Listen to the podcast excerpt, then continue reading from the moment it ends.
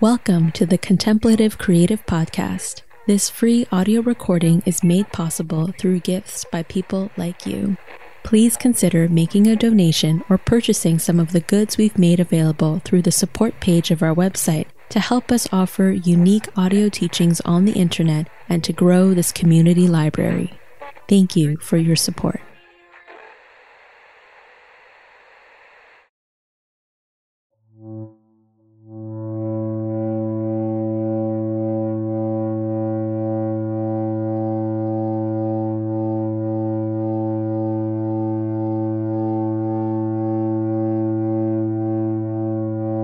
Nothing is perfect, so there is always reason to strive to continuously improve. A few weeks ago, I upgraded the operating system on my computer, and to my dismay, a lot of things broke. Thankfully, fixes were already available for the orphan software, but they came at a cost. I paid it but I wouldn't say I happily paid it. It felt a little like I was forced into it and left me feeling a little taken advantage of. Now, I'm a computer scientist, so I do understand that coding takes time and money. Yet still, the whole situation has me now kind of keeping my eyes open for alternatives because I didn't feel treated like a valued customer. Hello, and welcome to episode number 13 of Contemplative Creative, an audio podcast that tackles the deeper issues of today's creative landscape and living in a modern world. The goal uncovering insights to live more intentional lives as creative professionals and hobbyists, or even just as responsible human beings looking to live a life of meaning. My name is David Quiring, and I will be your host living in only one place, it's easy to assume that what is common practice here in this one place is also the normal all around the world. This is far from the truth, though.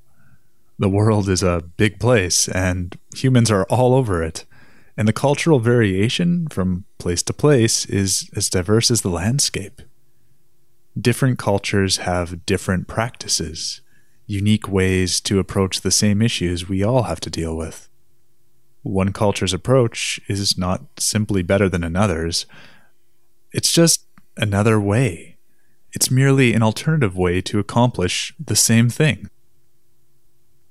In looking at something a little bit differently, there is the opportunity to glimpse a different perspective on things, a different perspective on things than what you may know as the norm. And when you begin to see the options in front of you, you have to do what you always have to do when presented with choice choose. With careful consideration, you must choose your own path and make the best choice you can for what you want to be and do. Before you're able to make this decision, though, you must see the options so that you know what options there are. Only then can you actually make a conscious choice.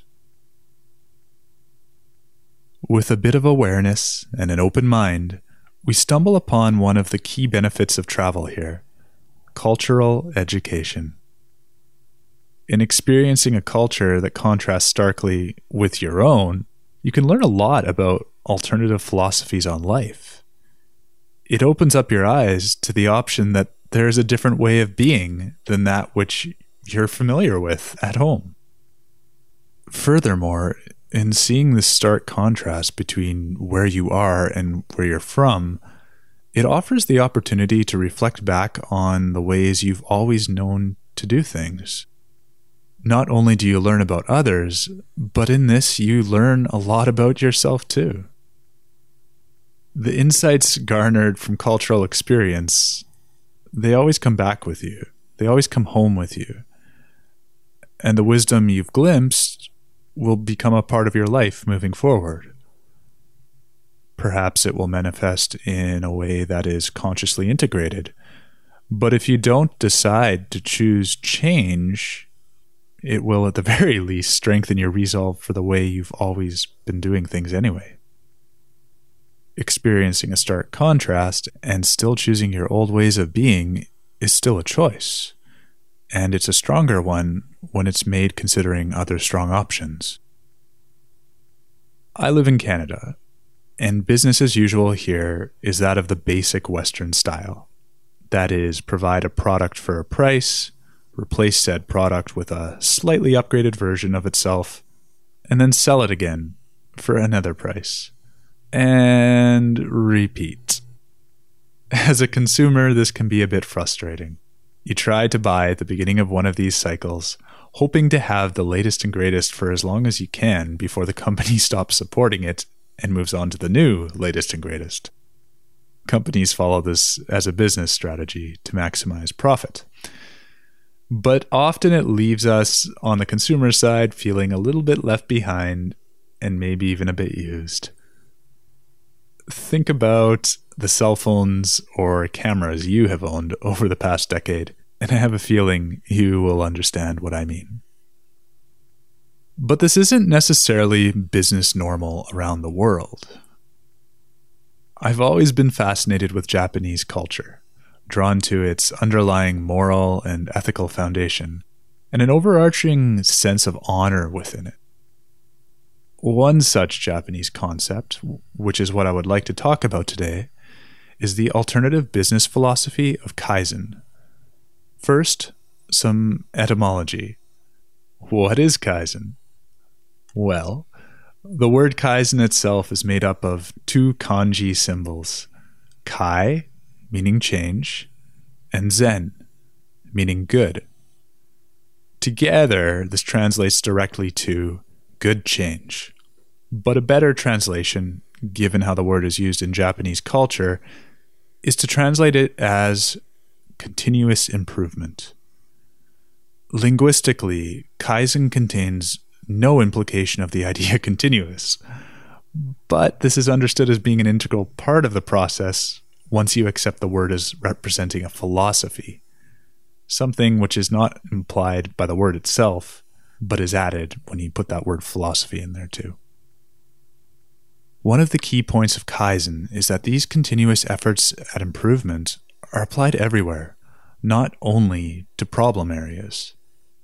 And thus, everything is hopefully improved, even the parts that are already good. Let me diverge from this for a moment to point out some business basics to dive into this a bit deeper.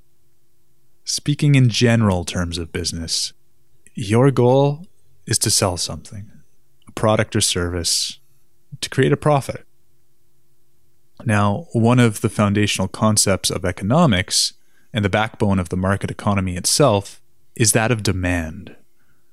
Demand refers to how much of a product or service is desired by buyers. The more demand there is, the more product you can sell, and therefore the more profit you can potentially generate. Recognizing this, people put a lot of effort into creating demand for a product because they want that profit. The common method in Western culture in which companies try to create demand is rather forceful. They kind of force you along the upgrade path. They draw a broad business plan on a timeline and trickle out features they've already developed slowly to force people to upgrade year after year and take in the most money they can from those customers. With a carefully calculated rollout, they are in fact withholding features so that they can incentivize you to spend money for those missing features later. This does work to create demand. The customer will spend the money on the upgrade but they won't always feel good about it. Me pointing this out probably isn't anything new to you. But perhaps me telling you that this isn't necessarily the best way to create demand is. You can bring in ongoing revenue by being generous. This is where the philosophy of Kaizen comes into your business conduct. Continuous refinement of what you offer, even beyond the point of sale, is the complete opposite of withholding features. Yet it is also another effective way at creating demand. So the goal is the same, but it's another way of doing things. And how does it create demand? Well, a loyal customer will be a customer a second time, and a third, and on and on. And they will feel good about it.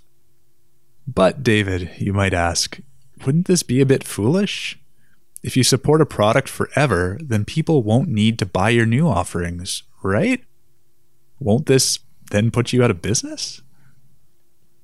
Well, my answer to you would be not if you understand and follow the Kaizen philosophy closely. Selling a single product or service and indefinitely supporting it for free, that's not the goal. Kaizen does not mean going on indefinitely with improvements. It's about identifying the point when a product has had its share of love and drawing a line there. Every improvement, it takes time and effort, and there comes a tipping point where that time and effort is better expended on a newer product. The additional value you provide up to this tipping point, well, that inspires trust and loyalty in the relationship you have with your customers. And when it does come time for them to move to a replacement product, they will look to you for it. This is how generosity can increase demand and inspire continuous revenue through ensuring that customers get plenty of joy out of their product before they feel the need to upgrade.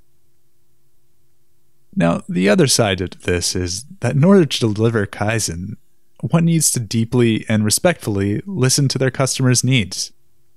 Only then can you deliver an attempt to satisfy those needs the key thing is that the companies operating under the Kaizen philosophy truly value their customers and care about providing products that the customer finds useful, effective, and fulfilling to use.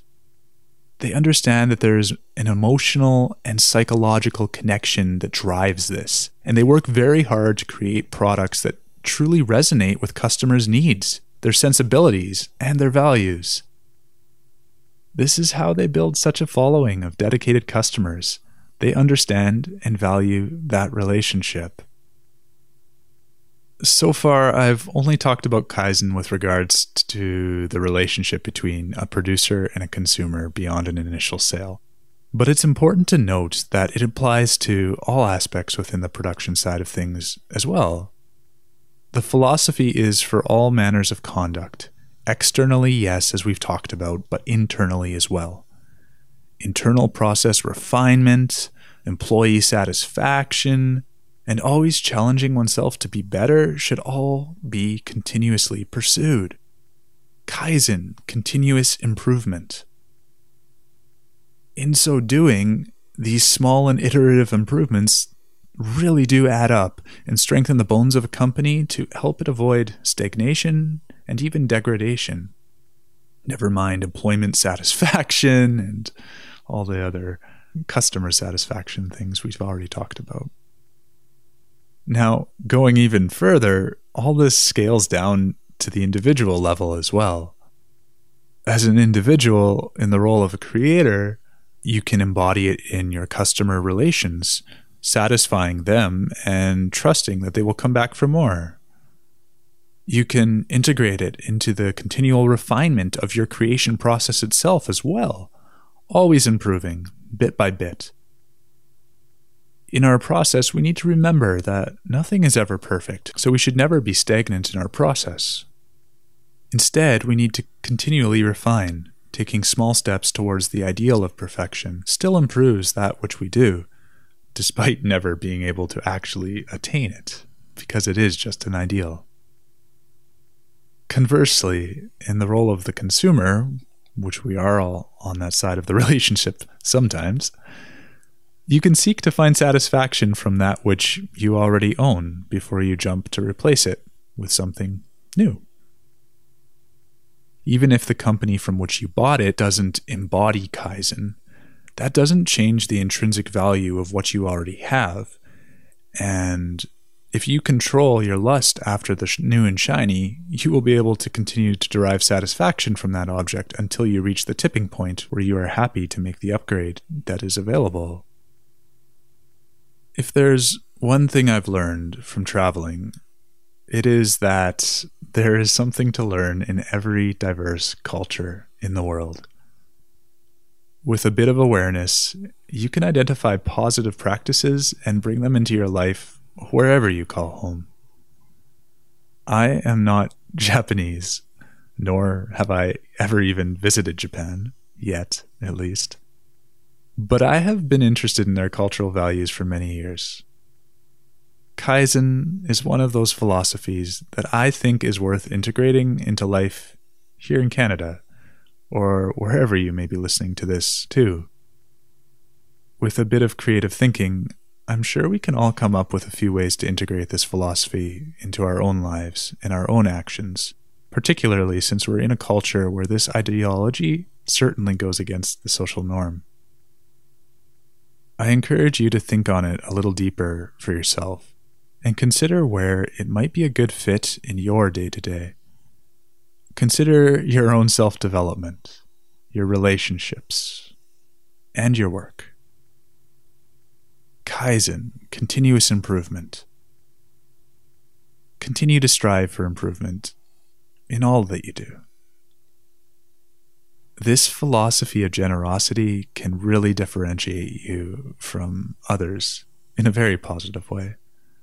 And I'm willing to bet you will also feel better about the way you do what you do, too. So, we're continuing to offer the contemplative creative swag that we announced last episode.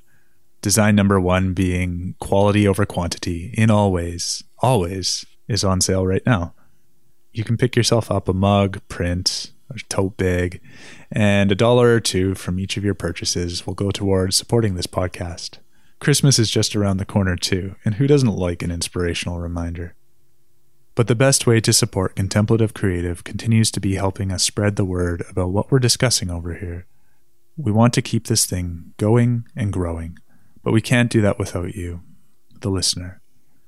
If you enjoy this podcast, please share a link with your friends, and if you don't already, please subscribe wherever you get your podcasts.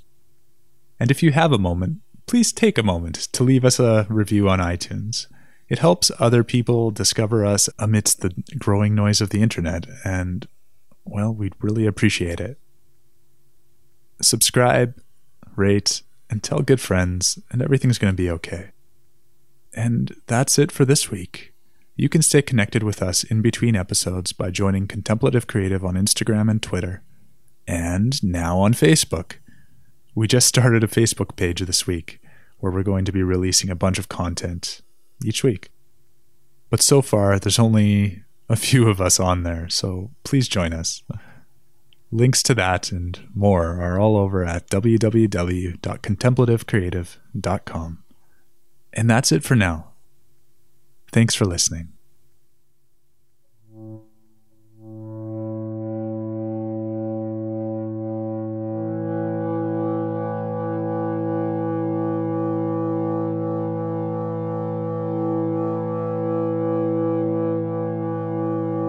Nothing is perfect, so there is always reason to strive to continuously improve.